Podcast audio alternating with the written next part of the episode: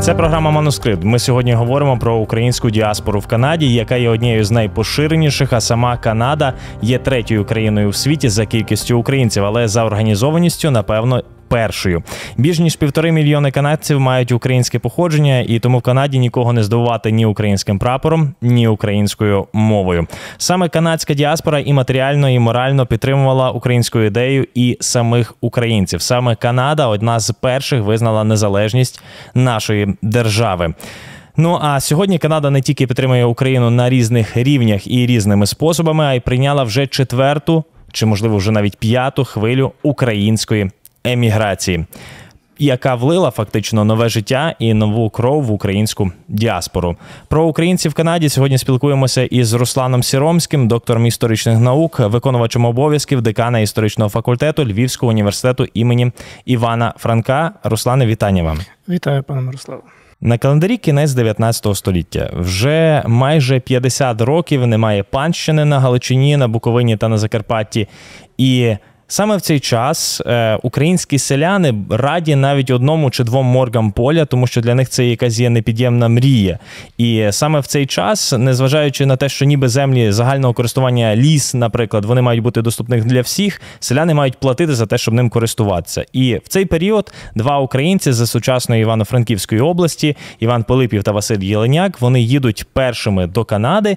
І от далі починається дуже цікава історія як два українські звичайні селянини без інтернету, без соцмереж, без радіо змогли зробити так, що потім українська ем, еміграція до Канади вона стала масовим явищем, власне, з початком їхньої еміграції. Якщо ми говоримо про кінець 19 століття, кількість емігрантів була невеликою про масову імміграцію до Канади можемо говорити щойно з 1895-1896 років. І тут заслуга, напевне, не стільки Івана Пилипєва чи Василя Єленяка, скільки професора сільськогосподарських наук Йосифа Олеськіва, який став по суті батьком імміграції українців до Канади.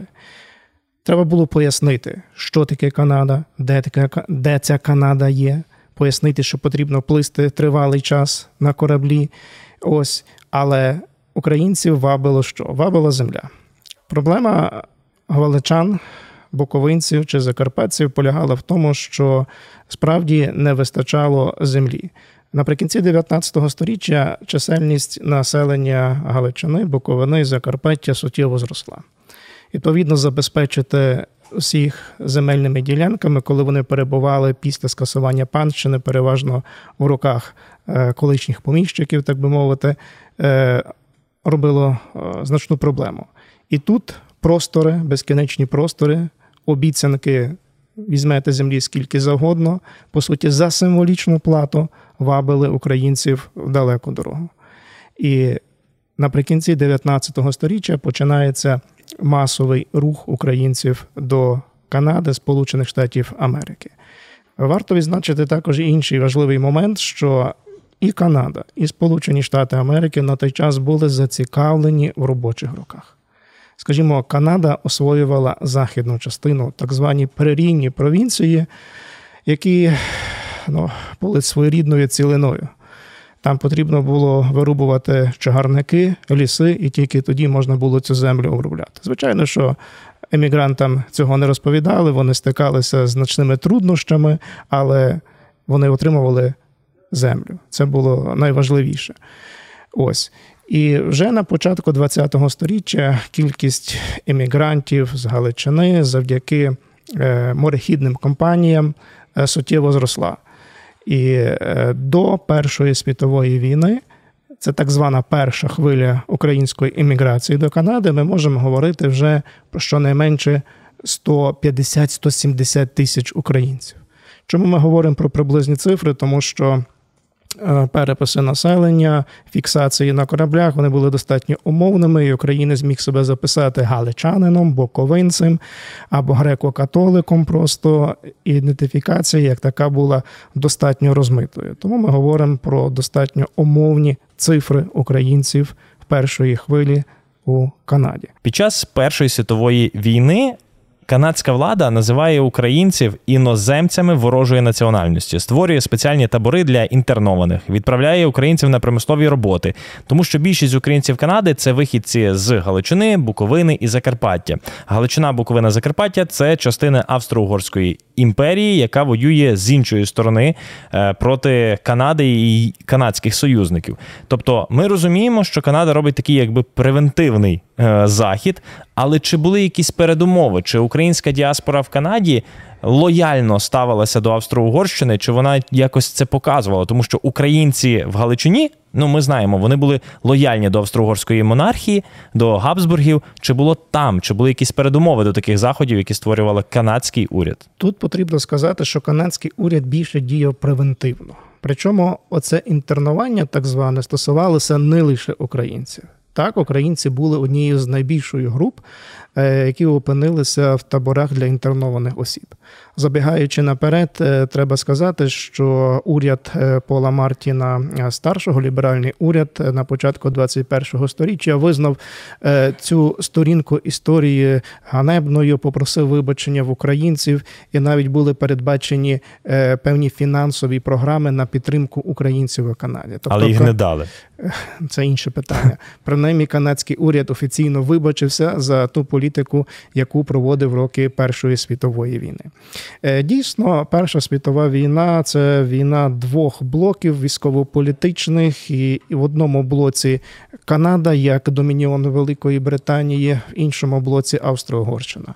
І більшість українців в Канаді це вихідці з австро-угорських теренів. Справді, і тому були певні підозри. Але ми мусимо зауважити, що в табори для інтернованих ну далеко не всі потрапляли. В першу чергу, наприклад, це міг бути чоловік, який не завів сім'ї, так не обжився дітьми. Е, незрозуміло працював там сам, тобто він був, е, так би мовити, попадав в когорту десь неблагонадійних. Ось такі критерії вони спрацьовували. Чи українці показували свою нелояльність? Жодним чином. Українці е, вважалися максимально лояльними, що ми говоримо про Першу світову війну, що про Другу світову війну. Але дуже варто відзначити, важливо відзначити, що досвід Першої світової війни показав те, що вже в Другій світовій війні українці активніше підтримували Канаду. Вони закликали вступати до війська, брати активну участь в бойових дій. Ось і тут якраз велика відмінність. Досвід Першої світової війни десь підштовхнув українців, що в них вже нова батьківщина. І з ту батьківщину треба воювати і треба захищати. Буквально недавно вийшла книга канадського історика українського походження Любомира Луцюка Операція відплата. І саме так у 70-х-80-х роках називають інформаційно-психологічну спецоперацію радянських спецслужб. Її мета очорнити українську діаспору в Канаді, закріпити за українцями от таврон нацистів, і ми, от і колаборантів. Ми бачимо, що зараз путінський режим на Росії він використовує такі самі термінології, такі самі якісь методи. І Луцюк каже, що одного покоління не досить, щоб очистити громадську думку на заході від цієї отрути. Наскільки ця операція тоді мала успіх, і чи дійсно у США Канаді змінилася громадська думка стосовно українців завдяки отим радянським діям? Е, це цікава сторінка історії української діаспори в Канаді та і Сполучених Штатах Америки. Тут, напевно, доцільно навіть е, комплексно розглядати, поза як е, так звана операція відплата починалася зі Сполучених Штатів Америки. Цю операцію проводили закордонні відділи тодішнього КГБ. І на прикладі Сполучених Штатів Америки Москва побачила, що це діє вдавалося не тільки очорнити українців, але й навіть пересварити окремі українські організації поміж собою. І в 70-х роках, е, починаючи з 70-х років, з'являються так звані вкиди в інформаційний простір і Сполучених Штатів Америки, і Канади. Канадський обиватель читає, що от Канада після Другої світової війни прийняла тисячі нацистських злочинців. Ну і українці об'єднуються, щоб спростовувати ті закиди, як такі, адже підстав так говорити не було. Е, Вже тепер ми можемо говорити так, розуміємо, що це була спланована спеціальна операція, яка проводилася на північноамериканському континенті, і змусила українців переключитися на самозахист. Москву турбувало, що українці активні, що українці проводять різні заходи. І можна таки кілька заходів назвати. Наприклад, е, в 1967 році в Монреалі проводилася всесвітня виставка Експо 67. Там приїхали. І чиновники тодішньої української РСР, е, власне, Радянського Союзу, і вони зіткнулися з тим, що їм задають незручні запитання на прес-конференціях. Вони бачать синьо жовті стяги. Вони е, зіткнулися, побачили Україну поза Україною, так би мовити. Або 1976 рік е, літні Олімпійські ігри в Монреалі де теж українські прапори, е, українці активні е, на футбольному матчі Радянського Союзу з Німецької Демократичної Республіки вибігає Данило Мигель з українським прапором і так далі, і тому подібне. І треба було, умовно кажучи, тих українців поставити на місце. І так з'являється операція ця відплата. Спочатку Сполучені Штати Америки, потім Канада. Ось і дійшло до того, що канадський уряд був змушений створити так звану комісію Дешена для розслідування того, а чи справді Канада прийняла злочинців, які охороняли концентраційні табори, на руках яких вбивства невинних людей. З'ясується в підсумку, що нічого подібного немає. Ось, але ім'я українців певною мірою було очорнене. Є такий термін американська мрія. Але судячи з останньої історії, яку зараз хочу запитати, як аргумент привести, є термін і канадська мрія. Е, неписемні селяни з Буковини приїжджають до Канади, і потім, через певний проміжок часу, їхній син стає першим українським сенатором в Канаді, а їхній внук стає генерал-губернатором Канади, тобто представником тоді британської королеви в Канаді. Вища посада це тільки прем'єр-міністр. І звати його, звичайно, це Роман Гнатишин. І настільки, наскільки часто траплялися такі канадські мрії для українців, наскільки. Е, багато відігравала роль саме українська діаспора в управлінні Канадою, і чи могла якось завдяки цьому лобіювати українські інтереси як діаспори, так і України в принципі? Приклад Івана Гнатишина і його сина Романа Гнатишина, якого е, свідомо, наприклад, е, в радянських джерелах намагалися перекрутити, щоб показати, що це не українець, писали Рамон Хнатишин або ще щось таке вигадували. Е, це один із прикладів, але ми справді маємо дуже багато успішних діячів. Наприклад, дещо менше знаний, але дуже важлива постать в канадській історії сенатор Павло Юзик або Поль Юзик, як його по-англійськи е, трактували, передавали. Його батьки вихідці із е, Сокальщини. Він же народився безпосередньо в Канаді і в 1963 році був призначений е, прем'єр-міністром Джоном Діфінбекером, українським сенатором той час е, в канадському сенаті, сенаті склалася традиція, що мало бути принаймні два українці. Е, українці ставали мерами міст, такі як Степан Дзюба або як Вільям Гавриляк. З Вільямом Гавриляком взагалі пов'язана розбудова Едмонтона як такого. Е, українці були постійно представлені е, в канадському парламенті, не тільки в Сенаті, але й в нижчій, в нижчій е, палаті канадського парламенту 10 е, і навіть кільканадцять в кращі часи доходило кількість українців в парламенті. Ну, Найяскравіші приклади сьогодення, коли Христя Фріланд є віце-прем'єркою в канадському уряді, заступницею Джастіна Трюдо. До того вона очолювала Міністерство закордонних справ. Це взагалі особлива увага, тому що Міністерство закордонних справ Канади, як правило, очолювали або англо, або франко-канадці, а тут українка за походженням. Кількість таких українців успішних насправді була дуже багато. В політиці, в спорті. В бізнесі можемо згадувати Петра Яцика, відомого філантропа, так, який розумів, що е, Треба заробляти гроші і підтримувати українську справу. Конкурс української мови імені Петра Яцика, напевно, всім відомий, і він, власне, був започаткований е, цим меценатом, цією людиною.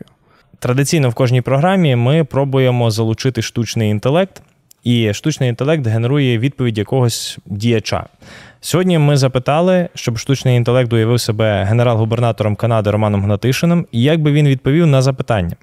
Чи варто запровадити для українців Канади подвійне громадянство, щоб крім канадського вони могли отримати і українське? Штучний інтелект генерує таку відповідь. Я вважаю, що запровадження подвійного громадянства для українців Канади має бути розглянуто з уважністю. Подвійне громадянство може збільшити зв'язок між Канадою та Україною, сприяючи культурним та економічним обмінам. Однак таке рішення потребує ретельного вивчення юридичних, соціальних та політичних аспектів, щоб забезпечити гармонію між правами та обов'язками громадян у обох країнах та уникнути можливих конфліктів. Так відповів штучний інтелект. Але починаючи ще з міжвоєнних років і навіть до сьогодні, чомусь канадська діаспора або діаспора українців в Канаді, вона як той такий анекдотичний персонаж Вуйко з Канади, який постійно має щось тобі прислати з тої Канади. А чи були випадки в історії, коли Україна щось давала канадській діаспорі, чи коли Україна допомагала якось діаспорі українців в Канаді? Справді так повелося, що українці більше чекали допомоги за океану. І потрібно відзначити, що українська діаспора відгукувалася. Всіляко, і особливо це 90-ті роки, коли Україна стала незалежною державою. е, Українська діаспора суттєво допомагала і матеріально, і, і не лише. Е, Звичайно, що українська держава має проводити е, цілісну політику відносно тих українців, які зараз проживають поза межами України. Е, Питання подвійного громадянства, очевидно, має бути врегульовано на законодавчому рівні. Е, Це питання актуальне, воно, наскільки нам відомо, принаймні циркулює у вищих е, державних колах оце, про подвійне громадянство, і рано чи пізно ми до цього прийдемо.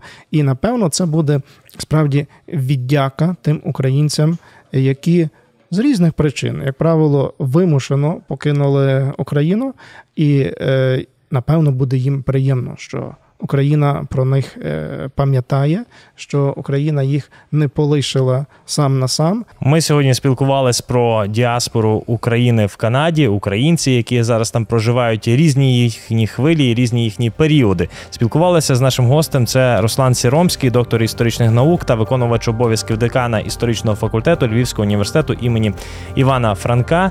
І обов'язково вже наступного понеділка знову слухайте нас на радіо ФМ Галичина. you